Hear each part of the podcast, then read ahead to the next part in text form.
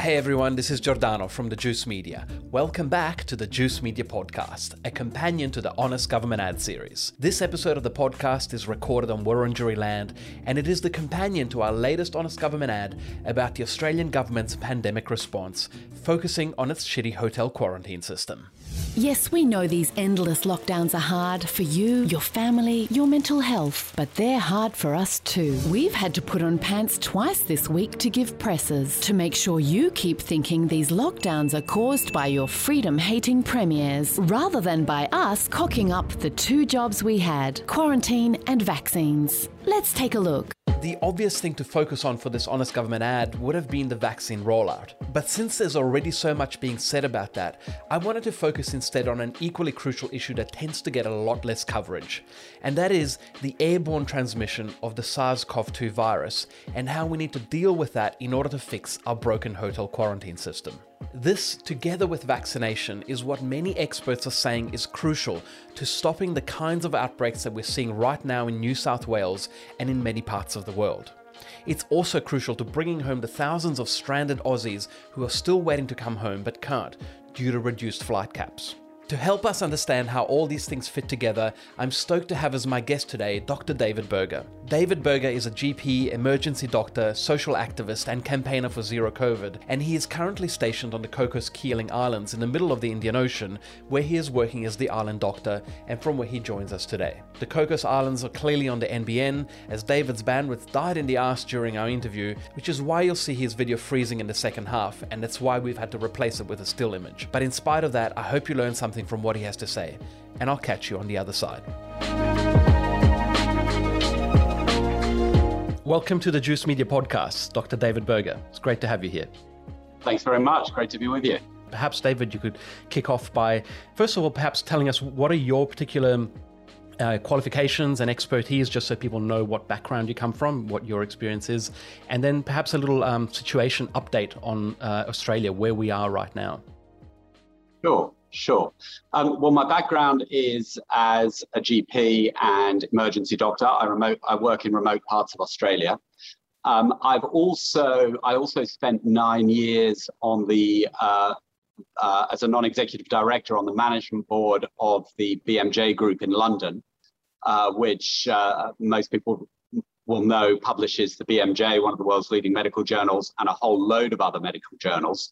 Uh, so uh, I've, I've sort of been steeped in uh, evidence-based medicine uh, for the last uh, 10, 15 years. And uh, in particular, we had to deal with the fallout from the MMR causes autism Wakefield scandal, in which the BMJ was actually sued for exposing Andrew Wakefield's fraud in that scandal. Um, and I've also been a a social activist for the last uh, few years, uh, campaigning on global corruption, global healthcare corruption, uh, and also refugee rights uh, in Australia.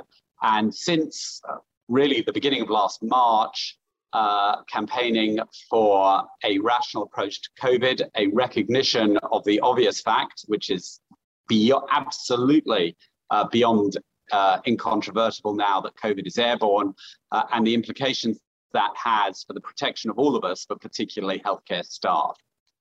Okay, so, so um, I want to get into that, um, uh, which is really one of the focus uh, messages of this of this video is about you know raising awareness about the the aerosol uh, uh, nature of COVID transmission. Before we get into that. Um, could you give us a little bit of a uh, just a little bit of a situation update? Where are we now in Australia? We, we're seeing a situation develop in New South Wales.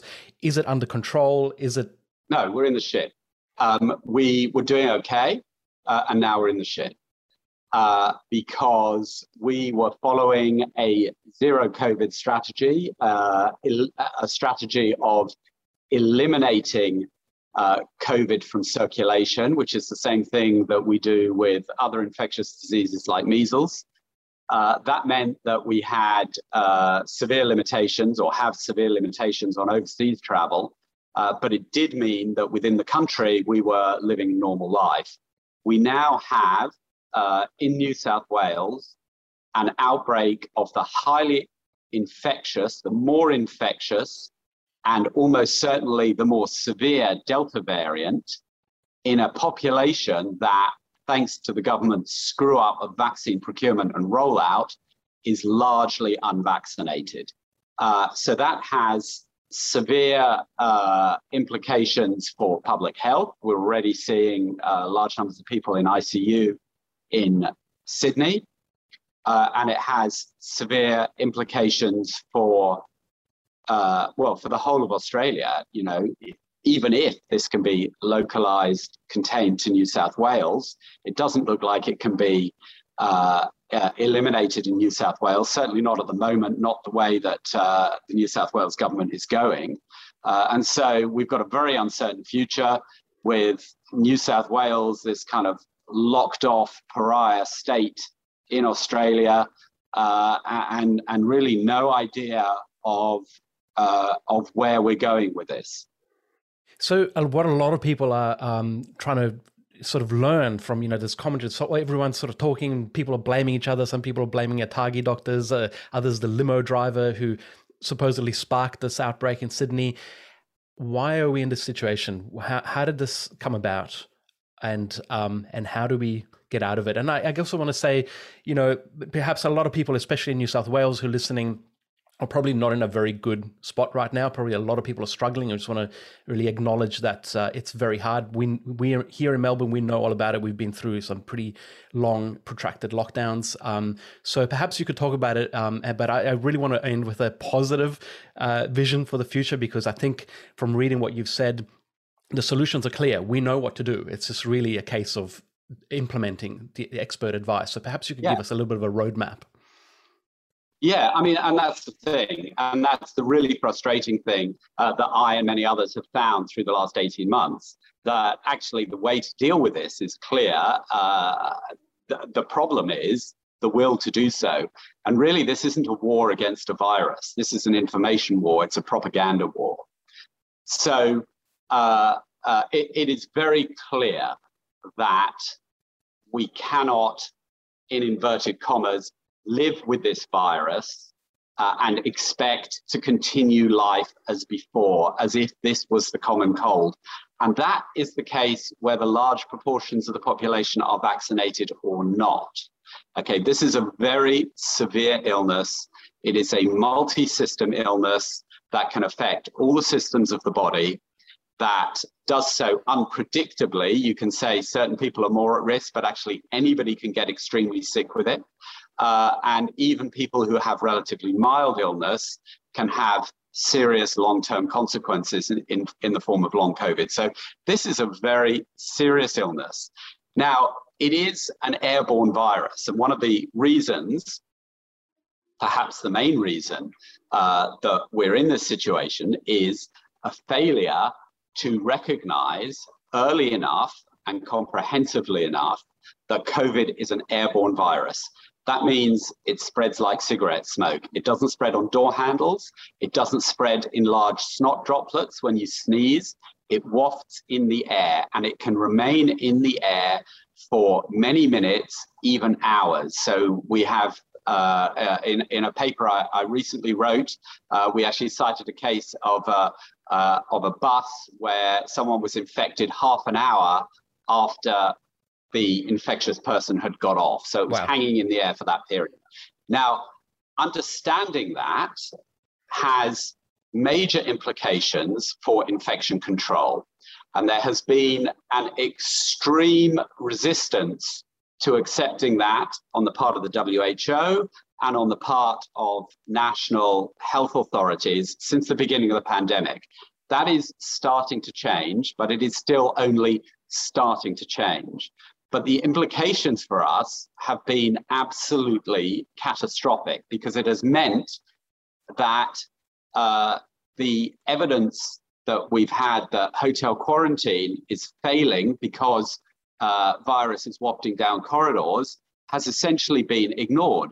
So we had this absolutely ridiculous situation earlier this year and still today, where we'll get uh, news conferences from chief health officers of states saying, well, we've looked through 500 hours of CCTV footage. We can't see where there was an authorized, unauthorized contact between people in hotel quarantine. So we're baffled as to how people got infected. And it's like, it's like you're kind of at the pantomime yelling behind you, behind you. And it's like, it's in the air, it's in the air. You know, you're kind of yelling, you're kind of screaming at the TV. It's like, Jesus Christ, how long does this go on? And, and so, you know, we look at this poor limo driver. It, listen, if you're listening, I have enormous sympathy for you because you are, have you are a poor bugger. Yeah, it's a scape, massive scapegoat. Yeah scapegoated for something that isn't your fault. For God's sake, you're a limo driver. You don't have to know about infectious disease transmission. Okay. So he wasn't required to be vaccinated. Uh, and to this day, as of Friday, New South Wales still does not mandate suitable airborne PPE for drivers who were driving people in quarantine. Okay, so it was not this guy's fault. Yeah, and it's important to understand that he, because a lot of the media doesn't report this. They were like, "Oh yeah, he was driving this uh, air crew to and from the airport," but it's like that's within the quarantine system. And I've seen quite a few people going, "Oh well, that's not that's not hotel quarantine." It's like, well, that is part of the transporting to and from quarantine is part of the quarantine system. So now that we've mentioned that, I thought perhaps you could tell us a little bit about the hotel quarantine system. There, yes, go on. Because Giordano, Brendan Murphy, the Secretary of the Department of Health, in the Senate estimates last week, also said that. He also said, well, you can't say the quarantine facilities were at fault because this wasn't in quarantine. It's like, what are you talking about? Do you think we're all really yep. stupid? yeah. Um, on, on, this topic of uh, hotel quarantine, can you explain to us uh, a little bit? So, this is again one of the key themes of the video. Um, what is wrong with the quarantine system? Initially, it was set up in a hurry. So, okay, fair enough. Doesn't have to be perfect initially because it was done very quickly. But we're like almost a year and a half into the pandemic now. Is the quarantine system that we have suited to dealing with um, with airborne transmission or COVID or however however you want to define it? And if not, what what are the answers? I mean, what's going on here? Yeah, yeah, look, I mean, it, it clearly is, and as, as you pointed out in the video, one in 44 infected travelers are being able are able to transmit the virus through no fault of their own to somebody else in hotel quarantine because the hotel quarantine is not uh, effective. Uh, we've had what I think six or seven breaches in Queensland this month. Queensland is now locked down again, uh, and this just goes on and on. Now, yes, we we damn well should know it now. We knew it at the beginning. So this isn't the first SARS virus. This is SARS CoV 2. SARS 1 happened in Taiwan and Canada in 2003. Now, they figured out in 2003 that this was an airborne virus. And in fact, I cited in one of the papers I wrote in April last year, I cited evidence from Taiwan where they realized that for infection control in hospitals, it wasn't just important to use airborne PPE. You actually had to completely segregate uh, COVID patients. You couldn't allow them to use the same corridors as other people.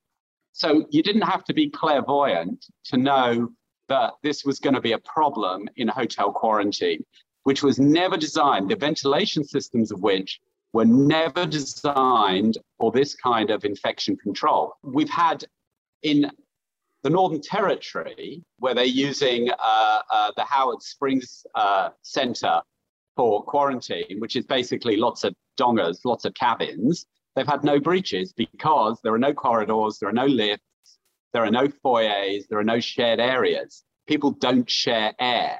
It would be baffling to think to oneself, look, we've now had eight, nine months of persistent and worsening hotel quarantine breaches as the variants that we've had have become more transmissible. So we were already getting breaches in November, December with the ancestral variant. Then we got Alpha B117, the British variant, uh, Feb- January, February, March, increasing breaches. And now we've got Delta, which is much more transmissible, and we're getting, no surprise, many more breaches. Now, it, it, it is only a surprise that we haven't abandoned hotel quarantine and moved to uh, uh, air gap quarantine, which we could do very quickly. We could use caravan parks. We could even use motels. which which all have their own ventilation system uh, and don't have any corridors. Uh, but we it, it, it's only a surprise that we haven't done that. If you if you think that somehow this isn't to do with contracts given to large hotel owners, the large hotel groups uh, are obviously have these contracts, uh, and for some reason, uh, you know, the, the government will not I guess, renege on these contracts or, or whatever. And so, so we are not moving to more effective uh, hotel quarantine. Sorry, David. I, I don't know. I feel like you know that would be very out of character for this government to do such a thing. I, you know, I think it would be very out of character. But but but this is like the national emergency. No, totally. I mean, just to add to that point, the, the you know the, the federal government announced a national inquiry into the hotel quarantine system, and they appointed it was led by um, a person who is also on the board of Crown Resorts. So Crown Resorts uh, board member leading the no inquiry into hotel there. quarantine. No conflict of interest. No, totally. Anyway, sorry. Keep going. But, but, but listen, I mean, listen. This weekend, right? As I'm sitting here in Perth at the Pan Pacific Hotel, which failed its ventilation audit in March, which has already had a documented breach. They are having a conference of high school administrators from regional Western Australia who are staying in the hotel what could go wrong? and having their conference there. Right. So that's the level of stupidity that we deal with that you can just cut with a knife.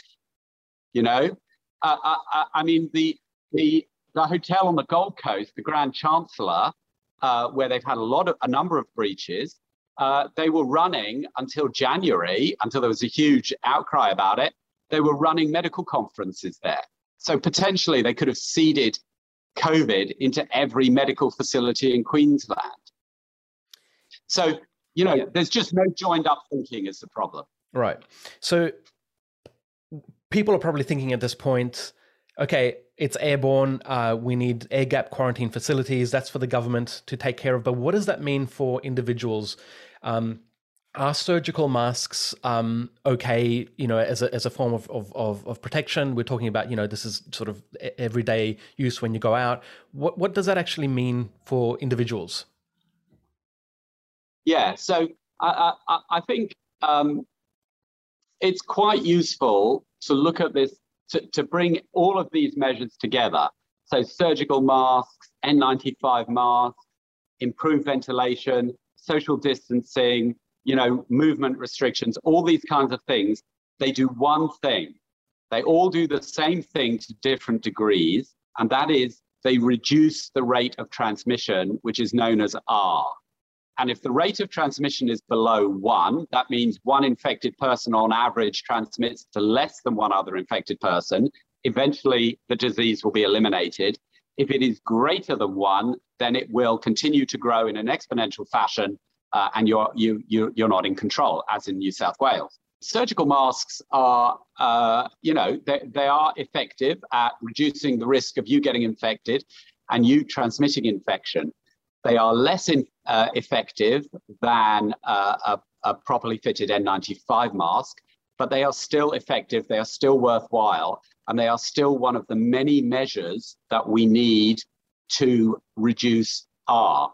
And, and really, that's the key: is by any and all means necessary, improving ventilation in uh, indoor spaces uh, filtering the air with so-called HEPA filters, which are just little like little floor-standing fans uh, with a filter on to remove viral particles where you can't improve ventilation sufficiently. Um, movement restrictions, social restrictions where necessary. All of these things will rem- will reduce the rate of transmission.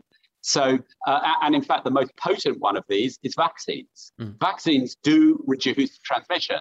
Okay, vaccines are critical. The problem we've got now with the Delta variant is that it is so transmissible uh, that we are seeing that vaccinated people are still transmitting. So it's not a so called sterilizing vaccine.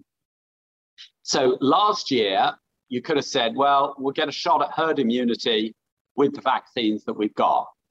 This year, with the variants, which have arisen, let's remember, because of out of control transmission and reproduction of the virus, so they've, they've been able to evolve, um, that is no longer possible. So uh, when the Australian government says, well, look, we'll look at opening up at 70% of eligible people vaccinated, that is 59% of the total population. Uh, and that is nowhere near uh, enough for herd immunity. So, so essentially, what they're saying is we'll open up at that rate and the virus will be circulating. So, uh, but if you look at it like that, um, my big problem with uh, the uh, with with the vaccine story is that it is just looked at as a silver bullet. It is no longer a silver bullet, and possibly never was.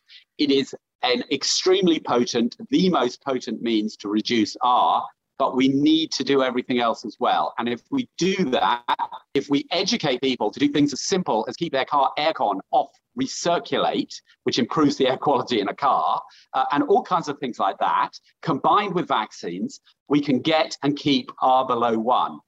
Over time, over the next one, two, three, four years, vaccine technology with the mRNA vaccines is going to keep progressing we will almost certainly get to a point where we have a sterilizing vaccine. But you know, to give up at this point, which which is where we seem to be heading, and and where New South Wales seems to be heading, sort of de facto. You know, it's it's all too difficult, and oh, you know, we, we've got these kind of confusing postcode lockdowns and all this kind of stuff. Um, it, it is just absurd, and a lot of people are going to suffer, and a lot of people are going to die. And you know, it's so frustrating when we actually know what we need to do. And if there was some leadership and some vision at the top that could take the country with, we would be okay. I think uh, this is very recent. Uh, I think, yeah, just a few days ago, the Grattan Institute released uh, a, a, study uh, led by Stephen Duckett. I was just listening to this on, on CoronaCast uh, today. Race to 80. Um, that's uh, the advice um, that modeling has come up with. We need 80% of the population vaccinated before we can do what you know what New South Wales has been trying to do, which is to quote um, unquote live with the virus. So it's too early to do that. Um, so vaccines, and I'm glad you mentioned that. You know that's such a critical, important part of the solution. So if I understand correctly, you're saying we, we need all of these measures. We can't rely only on vaccines. We can't uh, rely only on uh, uh, on um, social distancing, we've got to put all of those things together. Um, but the key thing seems to be listening to the fucking experts because people people have been have been saying this. And so, as you said, and I want I just want to quote this as a tweet that you wrote, and I actually I actually paraphrased it and used it in in the video. You wrote. This pandemic is far less a fight against a sneaky virus than it is a fight against our own ignorance, venality, and belligerent stupidity. The seeds of success or failure lie entirely in our own hands. Uh, and uh, I, maybe you could expand on that. I, I, feel like I changed it a little bit. I said um, the fight isn't against the virus; it's against our governments, uh, uh scapegoating, slackness, and shit-faced smirks. So I, I, changed that a little bit. But could you could you just comment on that because I think that's a really um, powerful message. We have the solutions but the problem is, as you said, it's yeah. a pro- it's a propaganda war. We, we, we, absolutely do have the solutions, and and yes, we do need to get to eighty percent vaccinated. We need to get to more if we can. Uh, we need to vaccinate children. Uh, I mean, already, if you go to the state of Vermont, they've got something like 70 or 80% of 12 to 16 year olds vaccinated. Uh, we're going to have data coming soon on vaccination down to age two. We do not want our children to get this virus. Uh, we don't want a, a, a, a big experiment on, on our children. So what, what people are saying is we need to vaccinate so we can reduce the rate of transmission. But if the rate of transmission doesn't go below one, then that isn't enough. And, you know, the reality is that we are now in the midst of a sanitary, a sanitation revolution that it is as big in its way as the discovery of the germ theory or, or as the germ theory of disease in the 1860s, uh, when people started realizing you needed to wash your hands or you were going to die, die of a, a you know stool-borne disease of diarrhea. You know the quality of our indoor air is extremely poor. It's like going for a swim in a shitty pool unless we deal with uh, the quality of indoor air, the quality of ventilation. It's like trying to deal with a with a um, uh, with a cholera outbreak without fixing the toilets, you know, without fixing the sanitation. It's not going to work. So, you know, vaccines super important. Great, high technology, mRNA. Isn't it brilliant? Aren't we all clever? We also need to open the window and fix our air. And then R will be below one. All of these measures, we can get to zero circulating COVID in Australia again, which we just had a couple of months ago. We can get to it again. We can eliminate the virus like we eliminate measles. And we can keep doing that by improving our air. And we will eventually get to a place where we have the, the vaccines that, that are so much more effective that on their own, uh, they will get R below one. It's, it's, it's more complex to say we need to do all these measures to reduce transmission. But again, you know, it's not exactly, you don't have to be Einstein to understand it. It can be easily communicated. Um, other countries are doing it. Belgium, which you mentioned in the video, is doing it. Uh, other countries are. So, you know, we can be smart about this. Uh, David, you mentioned um, uh, Belgium, uh, and they they've installed CO two meters. Um, just wanted to point out the reading in this room is not good, not ideal. Um, not but great. You've um, you, have been using these, and um, this is kind of some of the things that experts have been advocating for is to is to monitor CO2 levels. Can you explain the co- the connection between why are CO2 levels are relevant in in the COVID um, in the COVID fight? Sure. So uh, we all hear about CO2 in relation to climate change and how man-made CO2 is uh, getting into the atmosphere, increasing levels, uh, and that that has a greenhouse effect. Um, uh, and it's significant. So CO2 is measured in parts per million. When I was born, atmospheric CO2 was 320 parts per million. It's now 420, which is a huge increase of 33%. But let's put that aside for a moment. Okay, so we now know atmospheric CO2 is 420. That's the freshest that air can be on this planet.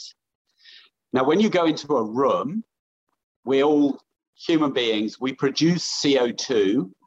Every time we breathe out, every breath out has 40,000 parts per million of CO2.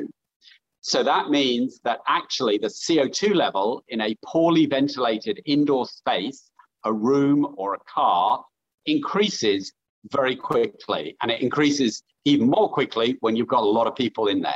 And if that air has coronavirus germs in it or other germs, then you're more likely to get infected. And we know this. There are numerous studies that have looked at this. And because it's airborne, it doesn't matter if you're not standing directly next to the person who's Correct. exhaling infected air. They could be they could have left half an hour even before you got there. That's why kids get ill at school. You know, we now know uh, because they're basically uh, breathing in this kind of fetid um, uh, miasma of air. So, uh, what the CO2 monitor does is it allows you to monitor the level. So, if the CO2 level is going up, uh, then you know you have to do something about it, open a window or, or something. Now, in Belgium, they have mandated in all public spaces a maximum CO2 level of 900. And if it's above 900 and below 1200, they have to come up with a plan quick time. And if it's above 1200, they have to close the venue while they come up with a plan. So you're, you, you'd be closed down now, mate. Yeah, no, you're, totally. you're at 1260. But you're probably higher. What are you now? 1388. Yeah, exactly. Yeah, see, 1388. Mm. So it just goes up and up. Yeah. In Belgium now, you have to display the CO2. And w- we need to get to a situation where you're displaying the CO2 level in an indoor space. Mm. So, you know, this is why we get infections in hospitals. It's why we get infections in schools. Um, and, and coming back to our poor old limo driver, did anybody tell him that he needed to switch his aircon off recirculate? Because if you don't have your aircon on, uh, uh, if you have your aircon on recirculate, you just keep rebreathing the same air.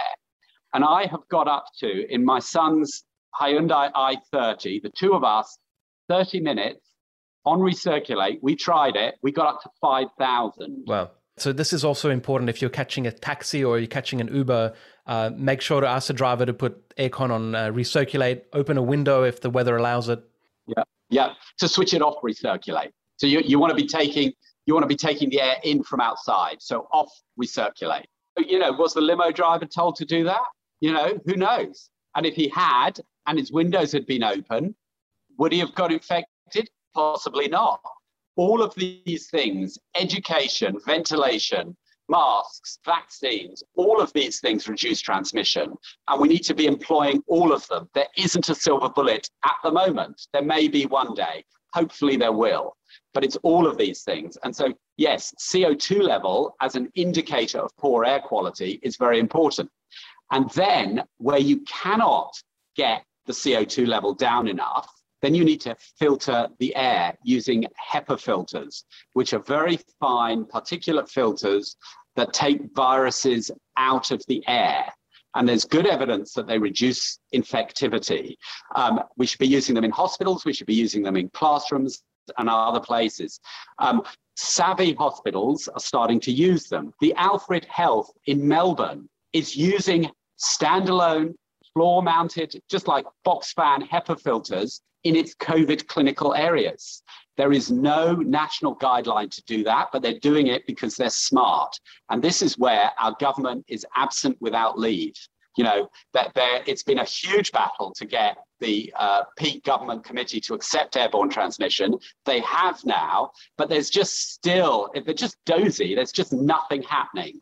Okay, and, and this is a, a huge crisis that's facing us, and we need to be proactive uh, and, and we need to do everything we can.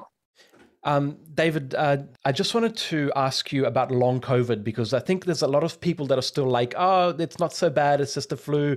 Uh, oh, you know, it's it doesn't know the risks. But we're learning more and more that actually COVID, uh, even if it doesn't kill you, um, can have severe um, repercussions, uh, which I think people are, are not quite uh, well aware of. Could you play, please give us a little bit of a snapshot of what are we learning about the long term effects of, of COVID? Absolutely. I mean, you know, this has only been around for just over 18 months. So we're learning as we go. It seems that much of the pathway of COVID infection is through stimulating the body's own immune system so that you get autoimmune effects and you get severe inflammation in different parts of the body. There is evidence that it affects brain cells, that it affects the regulation of the heart. Uh, and there are people who have had COVID who have long term heart abnormalities in terms of not being able to control their heart rate, control their blood pressure properly. Uh, there is uh, uh increasing uh, thought that it may cause cognitive deficits and bring on dementia. Uh, we know that severe uh, COVID leads to chronic lung disease and chronic hypoxia. Um, you know, this is a nasty illness that we are still only beginning to learn about. So, you know, when when people say, "Oh well, you know, let it circulate," uh, you know, it's it's a massive medical, uncontrolled medical experiment, and you know, it boggles my mind that we would suddenly be prepared to do this. We know it's a severe illness and we don't know exactly what the long term effects are. So, uh, you know, we also know that uh, long COVID can affect you even after a relatively mild infection. Uh, and we don't know what the rate of long COVID is after uh, infection in vaccinated people. Another thing is that people forget in this country that we have a population of uh, indigenous people, Aboriginal and Torres Strait Islanders, who are at extreme risk from this virus. And once the virus circulates, it will circulate in those populations. And I've spent the last eight years in medicine mainly looking after Aboriginal people. And I can tell you that even if the adults are, are all vaccinated, um, they are still at risk of serious disease, and the children uh, are greatly at risk of serious disease because we see disease in children, in Aboriginal children, that we do not see in non Aboriginal children. So they are particularly susceptible. So there are so many reasons why we should not be letting this virus circulate and should be aiming for zero COVID. Um, and, and of course, another one of those is that we do not want uh, uncontrolled reproduction of the virus to allow more severe variants to keep evolving. So as long as you know there's rampant uh, reproduction of the virus, it's going to keep evolving, and it's going to keep evolving uh, to evade vaccines because that's what evolution does. Um, thank you so much, uh, David, for uh, sharing all that. I, you know, hearing you speak, and over the course of the, the last few months, I've just been thinking, it's it, yes, it's it, you know it's a tragic situation that, that, that we're in with this pandemic, but also it's been such a an, an, awakening in a sense because we've we've we've we're faced with a problem that we can only really solve collectively by people coming together and having a shared vision. And in a sense, it's a primer for how do we deal with other crises such as the climate crisis, the extinction crisis, and it just amazed me how, you know, at the start of the pandemic, it was like, oh, well, vaccines won't be ready for like years, three years or five. Some vaccines take 10 years to produce. And look what happens when faced with a collective uh, challenge, we come together and direct unlimited resources and expertise to solving a problem, it just makes you realize, well, we could pick any of these. We could pick dementia. And, in, and, and if we did the same thing in a year, we, we could have a solution for that. We could pick the climate crisis. Maybe that'll take two years, you know. But it just shows how yeah. the solutions are there. What stands in the way of yes. it is, is political will, ideology, and a whole lot of fucking bullshit. And uh, you know, I think Absolutely. you know, I think this is a lesson. It's like it's unfolding right in front of us. Um, so that's yeah. the that's the silver lining here. Yeah, I think so. I do feel uh, depressed at the stupidity and, and the needless suffering uh, that there's been as a result of COVID. But equally, it does show that we can actually do it. You know, it, it's all our future lies in our own hands. You know, we can actually have a thriving, prosperous, healthy future on the planet, but we do need to work together. And on that note, I'm going to thank you and uh, let you get back to your patients. Dr. David Berger, we really appreciate you joining us. Uh, our video connection from the Cocos Islands has uh, not been, we've dropped you a little bit, but um, you're back now. So um, uh, great. Thanks right. for joining us. We really appreciate it. And um, we'll, we'll catch you online. Thanks so much. Brilliant. Really enjoyed it. Thanks, Giordano. Bye.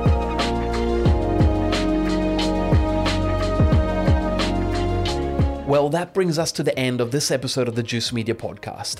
I hope it's helped to give you an overview of our current situation as it stands and a better understanding of airborne transmission and the link between our hotel quarantine system failures and the ongoing outbreaks, lockdowns, and tragic deaths due to the ongoing pandemic. You'll find links to the articles and resources we mentioned in the interview in the show notes, or if you're watching this podcast on YouTube, in the video description below. A reminder that this podcast is available on your favorite podcast app, but that we also publish a video version on our YouTube channel, which I recommend watching as we include visuals to accompany all the conversations. Thanks to Ellen for helping to produce and edit the Juice Media podcast, and as always, thanks to you, our patrons, who make the podcast and the Honest Government ads possible. In particular, our patron producer producers who support us via our highest patron tier of $100 per month. Thank you. If you value our work, please consider supporting us on Patreon at patreon.com forward slash the Juice Media. You've been listening to the Juice Media podcast with me, Giordano. I'll catch you very soon for our next Honest Government ad. Until then, take care.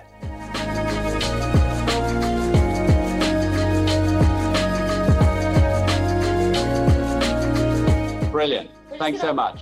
See you guys. window. Yeah. we'll yeah, open yeah, the window exactly. now. Yeah. Open the bloody window. All right. See ya. Bye. When I, see you then. you at? Yeah, 37. You're going to become obsessed with it now. Yeah, yeah, totally.